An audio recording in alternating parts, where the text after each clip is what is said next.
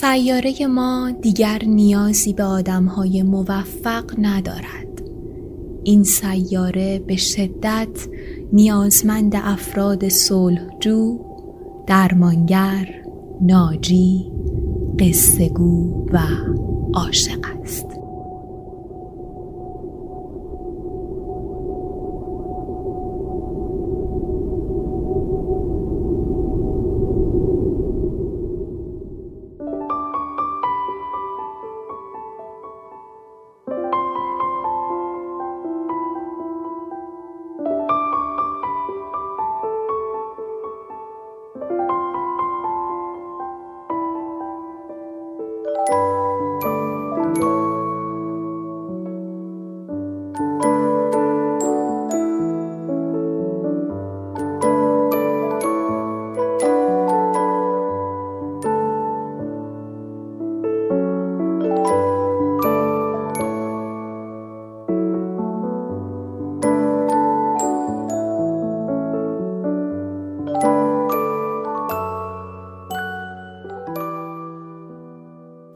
و چهارمین اپیزود پادکست قصه هاست و یک داستان خیلی کوتاه.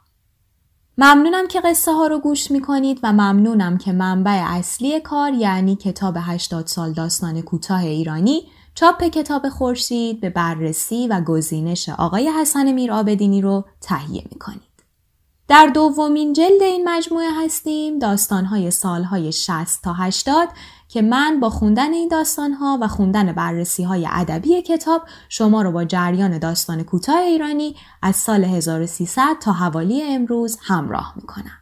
مجد فتاحی هستم و تشکر می‌کنم که اپیزودها رو از پلتفرم های پادکست دنبال می‌کنید.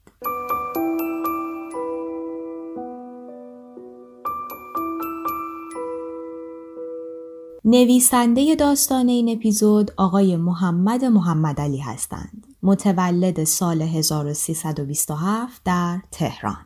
این نویسنده در ابتدای راه ادبی با مطبوعاتی نظیر دنیای سخن و آدین همکاری کرد و نخستین کتاب خودش رو در سال 1354 منتشر کرد که مبتنی بر رئالیسم بود و بعدها کوشید تا نوعی سمبولیسم رو با واقعیت اجتماعی تلفیق کنه. دو مضمونی که در آثارش بسیار به اونها پرداخته مرگ و مرگ طلبی و مسئله آبونان و مسائل مرتبط به اونهاست. محمد محمد علی از اعضای قدیمی کانون نویسندگانه که بعد از تعطیلی این کانون در سال 1360 به همراه هوشنگ گلشیری و ناصر زراعتی جلسات داستان پنج شنبه را راه اندازی کردند که تا سال 64 ادامه داشت و پس از اون همراه با جواد مجابی و محمد مختاری جلسات شعر سهشنبه را برگزار می کردن.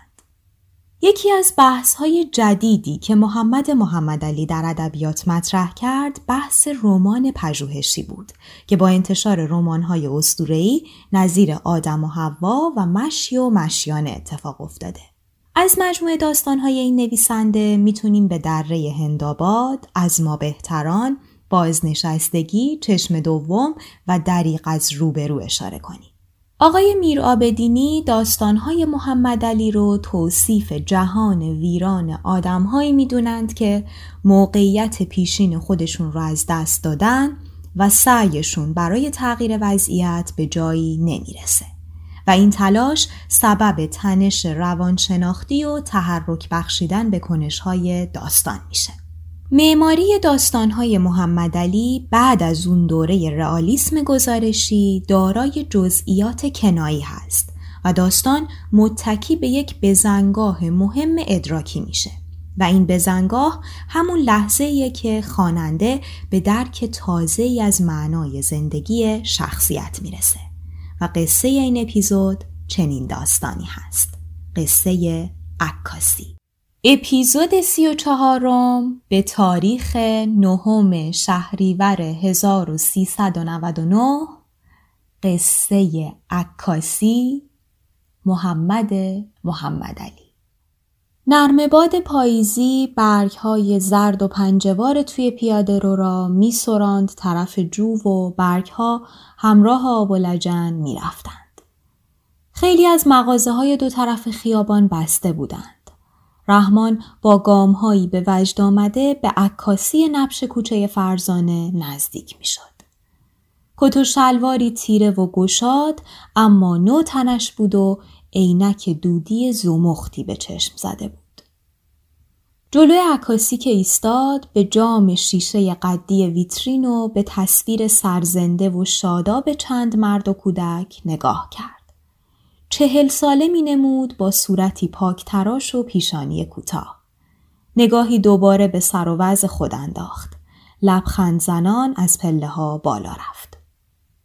عکاس پشت جعبه روتوش نشسته بود. بیان که چشم از دایره روشن بردارد گفت فرمایش رحمان گفت عکس عکس می‌گیرم عکاس قطر چکان برداشت و قطره زلال روی نگاتیو فیلم چکاند.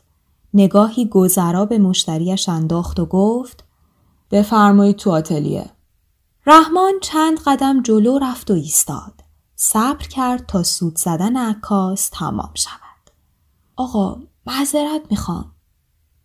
عکاس نوک مدادش را تراشید. بعد با پنبه سطح فیلمی را که زیر دستش بود پاک کرد. بفرمایید تو حاضر بشید. الان خدمت می‌رسم. رحمان مردد اما خوشحال رفت توی آتلیه و جلوی آینه قدی ایستاد که چراغی بالای آن روشن بود. زمزمه کرد با یه من اصلم نمیشه خوردش. مردکه ژگولو نمی‌ذاره آدم حرفشو بزنه. داشت با کروات های آویخته به کنار آینه ور می‌رفت که عکاس آمد و تون تون چند چراغ پایدار را روشن کرد. اگه حاضرید روی اون صندلی بشینید. چند در چند باشه. حتما شیش در چهار. بله؟ رحمان نشست روی صندلی گردان و به عکاس که سود زنان می‌رفت توی تاریک خانه گفت آقا خواهشی داشتم. عکاس شنیده نشنیده سود زنان از تاریک خانه بیرون آمد. فیلم را گذاشت توی دوربین و گفت اگه با عینک دوست دارین شیش در نه بهتره. رحمان سرش را پایین انداخت و به کفش های واکس خورده و نیم تخت انداخته خود نگاه کرد. سالی داشتم آقا. عکاس در پوش گرد و سیاه لنز را برداشت و جلو آمد. بله بفرمایید. رحمان سرش را بالا گرفت و به موهای جوگندمی و چشمهای درشت و مشکی عکاس خیره شد که هنوز با تعجب نگاهش می‌کرد. دسته عینکش را تا روی برجستگی بینیش پایین آورد و گفت توی عکس میشه اینو درستش کرد؟ عکاس کمی عقب رفت و بعد قوطی سیگارش را از جیب شلوارش درآورد و یکی روشن کرد. خب بله بله چجوری یعنی؟ رحمان عینکش را برداشت و پشت گوشش را خاراند. منظورم این بود که میشه توی عکس این چشم و بازش کرد؟ عکاس پک محکمی به سیگارش زد و بی اینکه به لامپ سوخته مشتری نگاه کند پشت به آینه ایستاد. تا حالا پیش نیومده بود ولی فکر می‌کنم بشه. کراوات دوست دارید؟ رحمان پا شد و تا جلو آینه رفت. شانه برداشت و به موهای سیخ سیخش کشید. خرج زیادی که بر نمی داره. عکاس حلقه کراوات آماده را انداخت دور یقه پیراهن رحمان و گفت فکر پولشو نکن. با کارت پستال رنگی سی در چهل میشه خداد تومن واژه خداد رو خیلی جاها شنیدیم. حتی خیلی ها به اشتباه این واژه رو خدا تلفظ می‌کنن.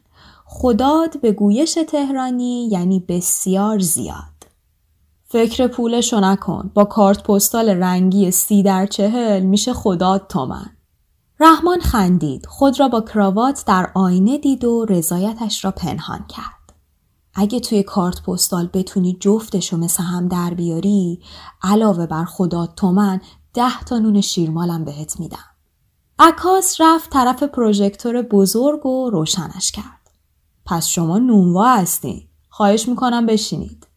رحمان نشست روی صندلی و عکاس سر او را چند بار به چپ و راست گردان تا باب سلیقهاش شد. شما تو این محله کار می‌کنید؟ چهار تا چهار راه پایین تر تازه مشغول شدم. دنبال عکاس ماهر میگشتم نشونی شما رو دادن. عکاس جلو آمد. یقه کت رحمان را صاف کرد. خواهش می‌کنم حرکت نکنید. ممکنه بپرسم چند ساله که عکس نگرفتین؟ خیلی وقته. انقدر گرفتاریم که عکاس بار دیگر پشت دوربین قرار گرفت. چطور شد حالا به فکر افتادین؟ کمی این طرفتر؟ آها اینجا رو نگاه کنید. راستش تازگی ها خدا به ما بچه ای داده. دلم می‌خواد وقتی بزرگ شد باباشو عکاس سیگار دیگری روشن کرد و لنز دوربین را کمی پیچاند. وقتی بزرگ شد ببینه که دوتا چشم باباش باز بوده؟ آره یه همچین چیزایی. عکاس خم شد پشت دوربین. حاضر؟ اینجا. اینجا؟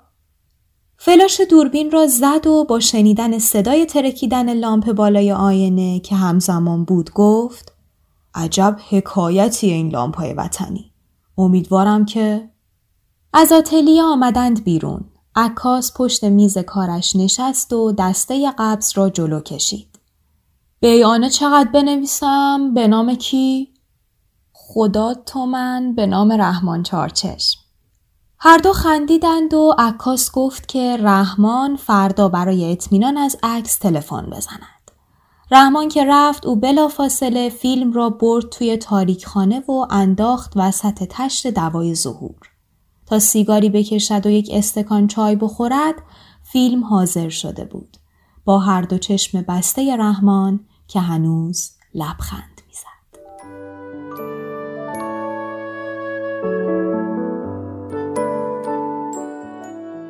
داستان کوتاه عکاسی رو شنیدیم. طبق صحبت کتاب 80 سال داستان کوتاه ایرانی نویسنده داستان رو به شکلی طبیعی روایت می‌کنه و تعمدی هم برای جلب نظر خواننده به لایه زیرین ماجرا نداره.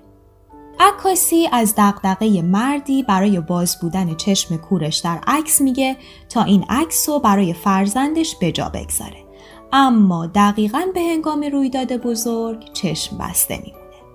پایان داستان قافلگیرانه و زیرکان است. که با تنز منتشر در داستان به یک جزء طبیعی از اون تبدیل میشه و حاصل گسترش منطقی طرح داستان و فراتر رفتن گزارش رالیستی نویسنده از روال معمول خودشه.